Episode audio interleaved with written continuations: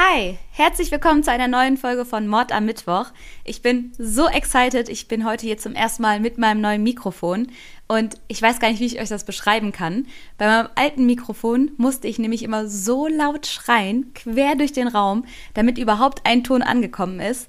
Und ähm, ja, jetzt steht das Mikrofon direkt vor mir. Ich bin mal gespannt, wie laut sich das Ganze später dann anhört, wenn ich es mir mal anhöre. Ähm, ich hoffe, ich blaste euch gerade nicht komplett die Trommelfälle raus. Ich versuche auf jeden Fall etwas ruhiger zu reden als sonst. Ähm, ich habe aber auch wirklich ein lautes Organ, also ich reiß mich zusammen.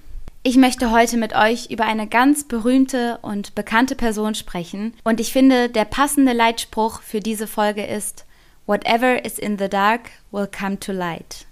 Also, was auch immer versteckt ist im Moment, was auch immer im Dunkeln ist, wird eines Tages ans Licht kommen. An dieser Stelle möchte ich auch direkt eine Triggerwarnung aussprechen. Es wird unter anderem um sexuelle Gewalt gegenüber Minderjähriger gehen. Für uns geht's jetzt nach Chicago im Jahre 1967. Am 8. Januar wird dort nämlich Robert Sylvester Kelly geboren. Robert hatte keine einfache Kindheit. Ich denke, das kann man ganz klar sagen. So, er war eins von fünf Kindern und seine Mutter war alleinerziehend.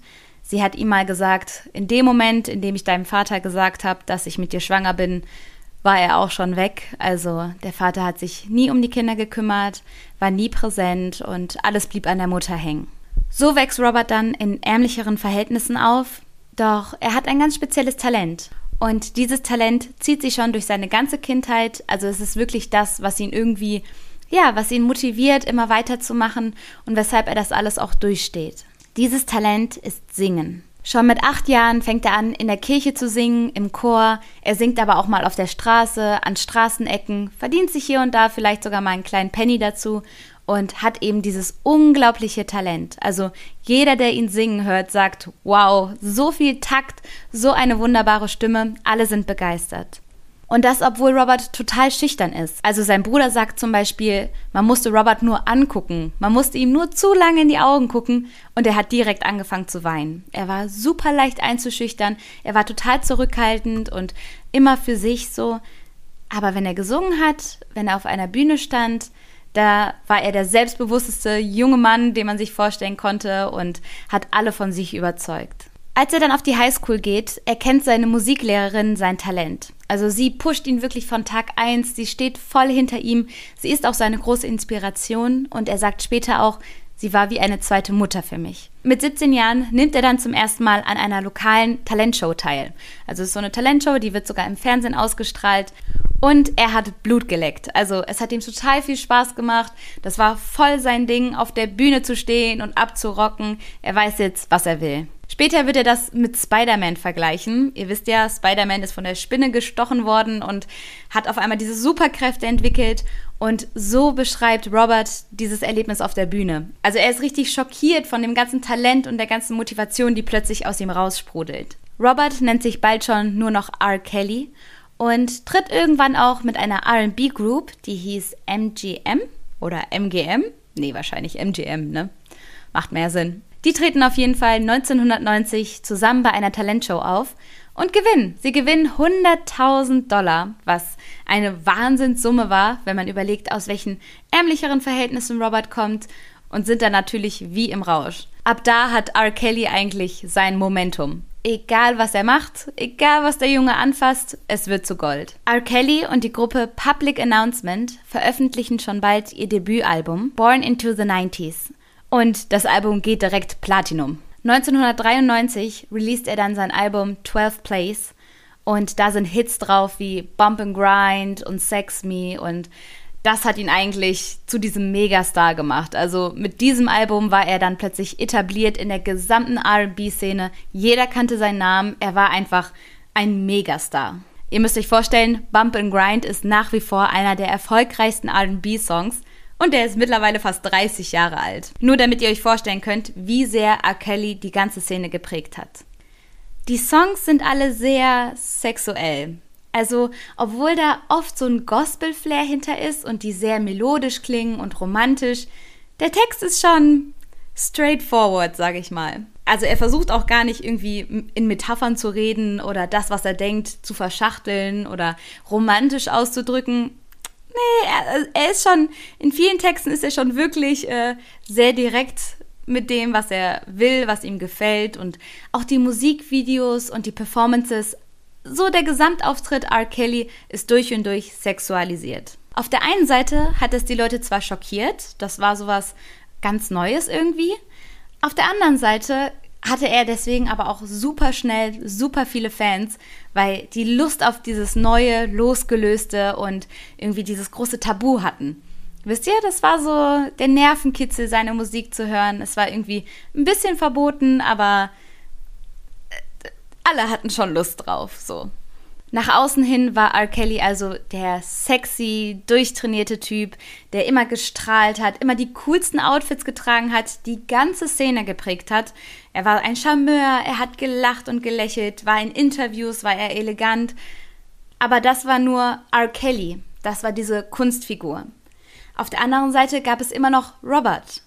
Robert Sylvester Kelly, der kleine Junge aus den ärmlichen Verhältnissen, der damals sogar als Kind missbraucht worden ist. Das Ganze kam später erst ans Licht und damit wurde auch klar, wie traumatisiert der kleine Robert damals gewesen ist. Er ist nämlich mehrere Jahre lang von einem weiblichen Familienmitglied sexuell missbraucht worden und dann auch nochmal von einem Freund der Familie.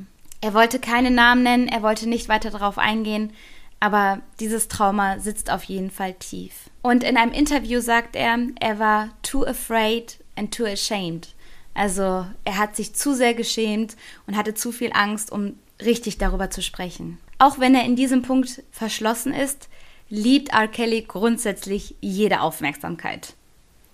Er liebt es. Er liebt es, im Mittelpunkt zu stehen. Er liebt es, von allen angesehen zu werden, beklatscht zu werden, die gesamte Bandbreite seiner Fans mitzuerleben. Also er macht wirklich so Sachen, die jetzt normale Stars, glaube ich, komplett vermeiden wollen.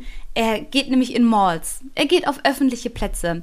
Er geht in McDonald's. Es gibt sogar einen Tag, da geht er zu McDonald's und sagt, hey, ich möchte hier für euch verkaufen, ich möchte hier im Drive-by eure, eure Burger verkaufen. Also er schmeißt sich absichtlich immer und immer wieder in diese Situation, wo er dann auf einmal von Menschen umgeben ist und alle wollen Interview, alle wollen Autogramme, äh, alle belagern ihn. Also wie gesagt, das, wo ich denke, dass jeder andere Prominente da schon kalten Schweiß bekommt, das liebt er.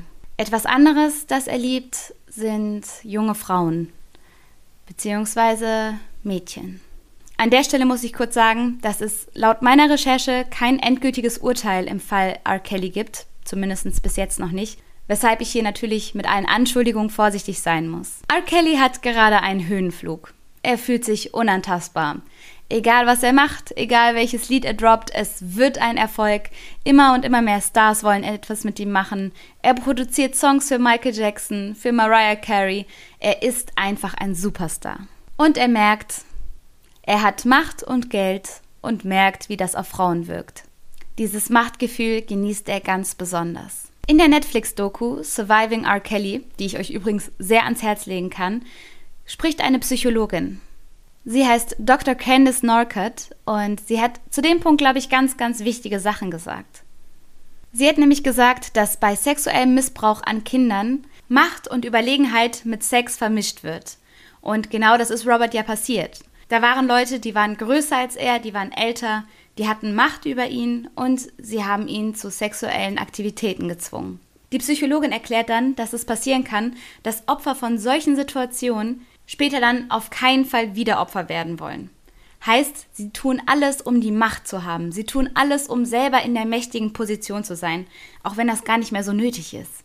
Heißt, sie sehen sich nach dieser Überlegenheit und sie suchen sich dann vor allen Dingen Partner aus, die sich unterordnen, die sie klein machen können, die sie klein drücken können, um selber endlich mal in der Position des Mächtigeren zu sein. Und R. Kelly ist auf der Suche nach genau solchen Frauen.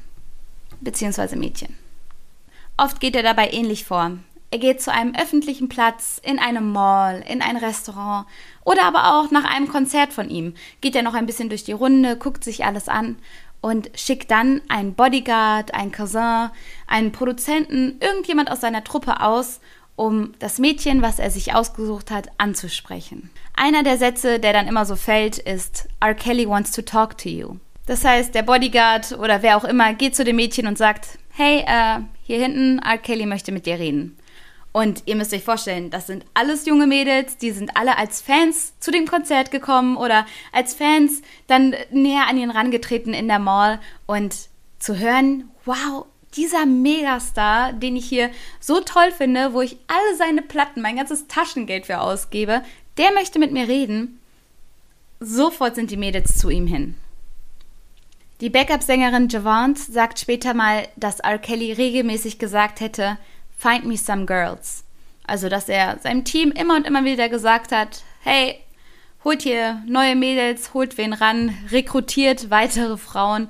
Ähm, ich brauche mehr. Hier spielt sich auch ein immer ähnliches Muster ab. Oft sind die Mädchen minderjährig, ganz oft sind es Mädels aus eher ärmlichen Verhältnissen, die dann irgendwie Sängerin werden wollen, die große Träume haben, die endlich aus ihrer Stadt weg wollen, aus ihrem Viertel, endlich was erreichen wollen. Und diese Mädels sind dann super naiv, haben super viele Träume und vor allen Dingen sind sie leicht zu manipulieren. Laut Erzählungen wünscht sich Al Kelly dann, dass sie ihre Freundin mitbringen, dass sie hier und da nochmal jemanden ranholen. Und eine der Background-Sängerinnen zum Beispiel bekommt schon bald den ersten Übergriff an ihrer Freundin mit und sagt in einem Interview, keine der Mädchen war zu dem Zeitpunkt volljährig. Die Mädels hatten so viel Hoffnung. So, sie hatten selber eben diese Träume, sie wollten Sänger werden oder Tänzer und dann war da dieser Superstar, der eine Wahnsinnskarriere hatte und einem auf einmal das Gefühl gibt, hey, wenn ich mich an ihn halte, wenn ich das mache, was er möchte, dann werde ich das auch schaffen. Dann kriege ich auch so eine tolle Karriere. Und das war auch das, was er ihnen versprochen hat. Das ist das, was die meisten erzählen, dass er gesagt hat, hey, weißt du was, nächstes Mal kommst du mit ins Studio, dann nehmen wir mal was auf, dann machen wir das so und so und so. Und dann wurde das immer wieder verschoben. So, ja, war jetzt heute zeitlich nicht so gut, beim nächsten Mal. Das mit deiner Karriere, das kriegen wir schon hin, nicht heute, nicht morgen, aber bald. Und so hat er es geschafft, diese Mädels am Anfang immer bei sich zu halten, weil da einfach die Hoffnung noch so groß war. Doch die Träume wurden immer und immer weiter aufgeschoben. Und das Schlimme war, dass viele der Mädels zu dem Zeitpunkt, wo ihnen klar wurde, dass sie hier halt verarscht werden, bereits an einem Punkt waren, wo sie alles für ihn aufgegeben hatten, so dass es kein Zurück mehr gab, so dass sie sich so gefühlt haben, als müssen sie jetzt bei ihm bleiben. Irgendwann wird dem Background-Sängerin ein Mädchen vorgestellt, Alia. Alia ist zu dem Zeitpunkt zwölf Jahre alt. Sie ist eher schüchtern, sie wird so als kleine graue Maus beschrieben, aber sie hat ein wahnsinniges Talent.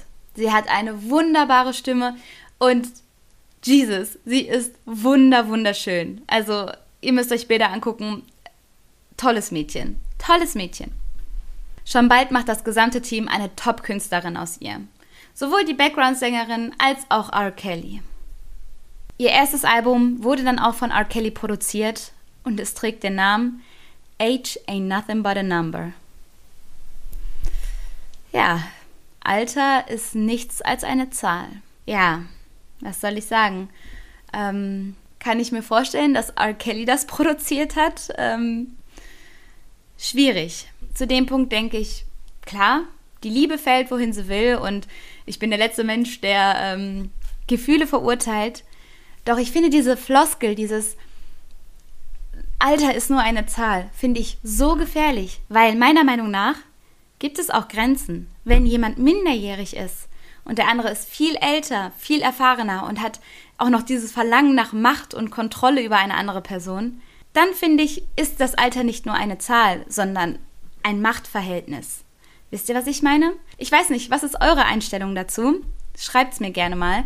Wie gesagt, grundsätzlich jeder wie er mag, ne? Liebe kennt keine Regeln. Aber ich finde es einfach schwierig, ein Mädchen, was noch nicht mal richtig in der Pubertät ist, solche Texte singen zu lassen. Schon bald gibt es viele, viele Gerüchte um die beiden. So, sie sind immer zu zweit, sie hängen immer zusammen ab, produzieren da ihre Musik gemeinsam und irgendwann werden sie dann auch in Interviews dazu befragt, was zwischen den beiden ist, aber sie geben da nur sehr, sehr vage Antworten. Dann, als Elia 15 Jahre alt ist und R. Kelly 27, heiraten die beiden. Eigentlich bräuchte sie ja dazu die Einverständnis ihrer Eltern, aber da sie die wahrscheinlich nicht bekommen hat, lügt sie auf dem Zertifikat und gibt an, sie sei 18 Jahre alt. Eine der Background-Sängerinnen sagt, dass sie damals R. Kelly mit Elia hat Dinge tun sehen, die ein Erwachsener nicht mit einem Kind tun sollte. Auch die Medien wussten von der Hochzeit und zu dem Zeitpunkt war jedem klar, was da passiert zwischen den beiden. Aber R. Kellys Karriere blüht trotzdem weiter. Die Schlagzeilen scheinen ihm irgendwie nur einen weiteren Push zu geben und es scheint, als würde keiner eingreifen. Oft wird gesagt, dass Alaya, sobald R. Kelly irgendwie in der Nähe war, besorgt und verängstigt ausgesehen hat. Nach zwei Monaten wird die Ehe aber bereits annulliert. Ich denke, ihre Eltern sind eingeschritten, als sie davon Wind bekommen haben. Und es heißt, R. Kelly zahlt Alaya zu dem Zeitpunkt 100 Dollar, damit sie keine weiteren rechtlichen Schritte gegen ihn einleitet. So als hätte er was zu verbergen. Elia stirbt leider mit 22 Jahren bei einem Flugzeugabsturz. R. Kelly fühlt sich zunehmend wie ein König. Er fühlt sich unbesiegbar. Er ist mittlerweile schon in das ein oder andere Fettnäpfchen getreten, hat sich den ein oder anderen Skandal erlaubt, aber das scheint seiner, seiner Karriere und seinem Ruf überhaupt keinen Abbruch zu tun und so fühlt er sich einfach wie der König der Welt. Die Sexualisierung wird immer plakativer. Er versucht nicht zu verstecken. Die Videos werden viel, viel aufreizender. Die Auftritte, er holt sich Frauen auf die Bühne, er schmeißt Partys, auf denen unzählige Frauen sind und laut vieler Stimmen vor allen Dingen Minderjährige. 1996 droppt er dann den weltweit bekannten Song I Believe I Can Fly. Und damit manifestiert er sich in den Herzen seiner Fans. Es ist ein Song, wir kennen ihn alle, der wird auf Hochzeiten gespielt, auf Geburtstagen, in Kirchen sogar. Es ist etwas, was uns irgendwie alle, ja, glücklich stimmt, was uns alle ein tolles Gefühl gibt. Und vor allen Dingen das Gefühl, dass jemand, der so eine tolle Ballade singt, der so schöne Worte findet, kein schlechter Mensch sein kann. Wie kann jemand, dessen Musik in Kirchen gespielt wird, wie kann der ein schlechter Mensch sein? Das passt für die Leute nicht zusammen. Im selben Jahr heiratet R. Kelly Andrea Lee. Sie ist eine seiner Background-Tänzerinnen. Die zwei bekommen drei Kinder zusammen. Joanne, Jaya und Robert Jr. In der Dokumentation sagt Andrea über ihren Ex-Mann, You fall in love with the charm. And slowly he lets the other one creep in. Also du verliebst dich in einen Charmeur und auf einmal, nach und nach, erkennst du sein wahres Gesicht. Sie erzählt, wie sie langsam von R. Kelly manipuliert worden ist. Am Anfang war alles toll. Es war ein, wie Flitterwochen, war die ganze Beziehung. Man hat zusammen gelacht, man hat sich gegenseitig angeflirtet. Kein Tag war wie der andere. Sie hat Geschenke bekommen, Aufmerksamkeit, körperliche Aufmerksamkeit, aber auch emotionale. Und sie war einfach die glücklichste Frau der Welt. Dann nach und nach schien er immer unzufriedener mit ihr zu sein. Er fing an, sie zu kritisieren für die kleinsten Kleinigkeiten. Sie nennt das Beispiel Pfannekuchen. Sie hat Pfannekuchen für ihn gemacht und er wollte eben die Ränder vom Pfannekuchen ganz besonders knusprig haben. Aber das waren sie an dem Tag nicht. Und da hat er sich aufgeregt. Er hat ihr Vorwürfe gemacht. Er hat gesagt, bist du zu blöd oder was? Was ist los mit dir? Und so ging es dann immer weiter. Ihr wurde alles zum Vorwurf gemacht. Nichts war gut genug für ihn. Und nach und nach hat ihr Selbstbewusstsein total abgebaut. Sie hatte große Selbstzweifel, hat selber das Gefühl irgendwann bekommen, dass sie nicht gut genug sei für ihn. Es wird erzählt, wie sie immer stiller geworden ist, dass sie sich zurückgezogen hat, weil sie Angst hatte, Fehler zu machen und dass sie alles für R. Kelly getan hat, weil sie unbedingt wieder dieses Anfangsstadium haben wollte. Sie wollte unbedingt diesen Charmeur wieder zurückhaben und hatte das Gefühl, es sei ihre Schuld, dass er jetzt so aufbrausend und so gemein war. Das Ganze geht bis zur mentalen und körperlichen Gewalt. Sie erzählt davon, wie er sie gewürgt hat, geschlagen hat und bedroht hat. Und die ganze Ehe über hat er nebenbei noch andere Frauen, beziehungsweise Mädchen die meisten davon minderjährig.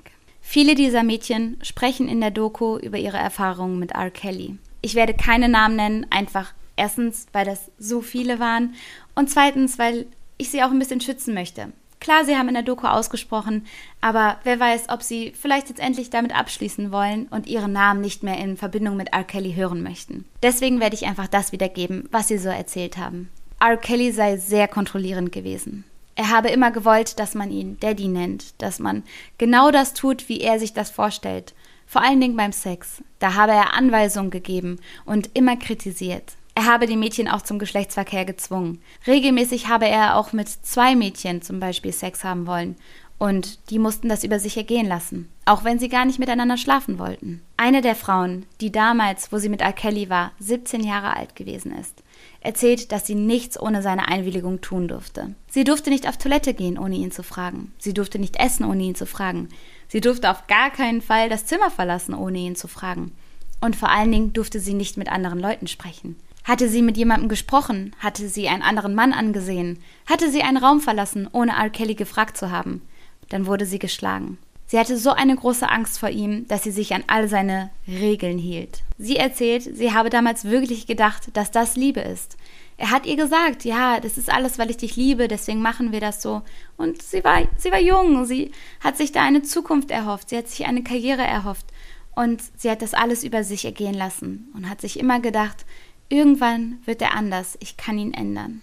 Dr. Norcott sagt, jeder kann Opfer von Missbrauch werden. Das kann jedem passieren. Es gibt aber natürlich gewisse Faktoren und Wesenszüge, die einen angreifbarer machen. Solche Faktoren können sein, dass man jung ist, dass man naiv ist, dass man noch nicht viel vom Leben weiß, dass man kein besonders gutes Verhältnis mit seinen Eltern zum Beispiel hat, dass man nicht weiß, mit wem man reden kann, was richtig und was falsch ist, dass man vielleicht noch keine Beziehung vorher hatte und deswegen nicht unterscheiden kann, was ist hier gerade echte Liebe und was ist einfach Missbrauch. R. Kelly wusste von diesen Faktoren und er hat sie schamlos ausgenutzt. Er holt immer und immer mehr Mädchen zu sich. Die meisten lässt er sogar NDAs unterschreiben, also Verträge, sodass sie rechtlich daran gebunden sind, ihn nicht zu verraten. Sie dürfen sozusagen nicht gegen ihn aussagen, ohne dafür eine unglaubliche Menge an Geld zahlen zu müssen. Das hat die Mädels natürlich schweigen lassen. Eine andere Sache sind Sextapes. R. Kelly hat nämlich den Sex mit den Frauen fast immer gefilmt. Und das ohne jedes Einverständnis. Sie erzählen, er hat einfach sein iPad rausgeholt oder hat eine Kamera aufgestellt und ja, es ist einfach passiert, ohne dass er gefragt hat. Und das war den Frauen dann so peinlich und sie hatten so viel Angst dann, dass sowas dann irgendwie rauskommt, dass sie geschwiegen haben. Und an der Stelle muss ich kurz sagen, es ist so leicht, den Opfern die Schuld zu geben. Es ist so leicht zu sagen, ja, warum bist du nicht einfach abgehauen? Warum hast du das alles mit dir machen lassen? Aber ein junges Mädchen zu sein, mit ganz vielen Hoffnungen und Wünschen und Träumen und so manipuliert zu werden und dann zu wissen, es gibt Sextapes von mir, es gibt Bilder von mir, es gibt Videoaufnahmen und ich habe da so einen Vertrag unterschrieben. Ich wüsste nicht, ob ich den Mut hätte, da aus dieser Situation mich selbst zu befreien. Ich finde das Wahnsinn, was diesen Mädels passiert ist. Und ich finde, es gibt keinen, der da in der Position ist, darüber zu urteilen, ob sie geblieben sind oder nicht. 2002 gab es dann einen neuen Skandal. Ein Sextape ist geleakt worden. Es heißt, auf dem Sextape sei R. Kelly mit seiner damals 14-jährigen Patentochter zu sehen. Das Sextape soll sehr hart gewesen sein. Ganz schrecklicher Inhalt will ich gar nicht zu weit drauf eingehen, aber Sachen wie Urinieren, starkes Dominieren, also sehr, sehr degradierend und das bei einem Kind. Das Tape wird auf den Straßen verkauft, es gibt Kopien davon überall und es wird nur R. Kelly Triple X genannt. Und was ich nicht verstehe, ist, dass zu der Zeit, wo dieses Tape in Umlauf kommt, wo Leute davon erfahren, R. Kelly erstmal bei der Eröffnungszeremonie für die Olympiade in Salt Lake City auftritt. Also er eröffnet die ganze Zeremonie. Wisst ihr so, während da ein Mädchen ist, was sich gerade wahrscheinlich in Grund und Boden schämt und sich so, so schrecklich fühlt und so klein fühlt, gibt es dann da R. Kelly, der das aufgenommen hat und der an der ganzen Situation einfach schuld ist und wird davon tausenden Menschen gefeiert, wie er da diese Eröffnungszeremonie macht. Das geht für mich, das geht für mich nicht zusammen, das passt nicht in meinen Kopf rein und das finde ich so schrecklich. Als das Ganze dann vor Gericht geht, streitet er alles ab, er sei es nicht gewesen auf dem Tape. Er versucht sogar, die ganze Schuld auf seinen Bruder zu schieben. Also es heißt, R. Kelly hätte seinem Bruder sogar Geld geboten, damit der sagt, dass er das auf dem Tape gewesen sei. Und das Schlimmste ist, dass die Familie von dem Mädchen auch sagt, keine Ahnung, wer die auf dem Tape sind, die kennen wir nicht, das ist nicht unsere Tochter. Also ich meine, ich kann es irgendwo verstehen, dass man da ne, seine Tochter schützen möchte und dass man da ja nichts mit zu tun haben möchte. Aber so ist halt der ganze Fall fallen gelassen worden. Weil keiner irgendwen erkennen wollte, war R. Kelly dann wieder ein freier Mann und konnte seine Karriere fortführen, als sei nichts gewesen. An diesem Punkt regen sich viele Leute auf, denn selbst wenn die Medien vorher die Augen verschlossen haben, bei der Sache wie der Hochzeit mit Alaya oder bei all den anderen kleinen Anschuldigungen und Skandalen, die zwischendurch immer aufgeploppt sind, ist es jetzt auf Video. Es ist, es ist da, wisst ihr? Es ist nicht nur ein Gerücht, was umgeht. Es gibt ein, es gibt einfach ein ganzes Sextape und trotzdem sind alle bereit, wieder die Augen zu verschließen und einfach R. Kelly weiter in den Radios zu spielen, als sei nichts gewesen. Und das Abartigste überhaupt, wo ich mich so aufregen könnte, ist, dass dieses Tape sogar noch für Gags genutzt wird. Dass da Witze gemacht werden. Es gibt Songs, das kommt in Cartoons vor, es wird sich darüber lustig gemacht. Auch wenn so langsam immer mehr Vorwürfe gegen R. Kelly laut werden, schützen seine Fans ihn, als wäre er als wäre er Jesus höchstpersönlich. Also, die stehen da mit Plakaten vor dem Gericht, die äh, schreien die Journalisten an, die schreien in die Kameras. R. Kelly, sowas würde er nie tun und sowas. Wo ich mir denke, wo waren diese Stimmen, wo waren diese Demonstranten für das Mädchen, für das kleine Kind in dem Video, was da so degradiert worden ist? Wo waren die, wo waren die Proteste?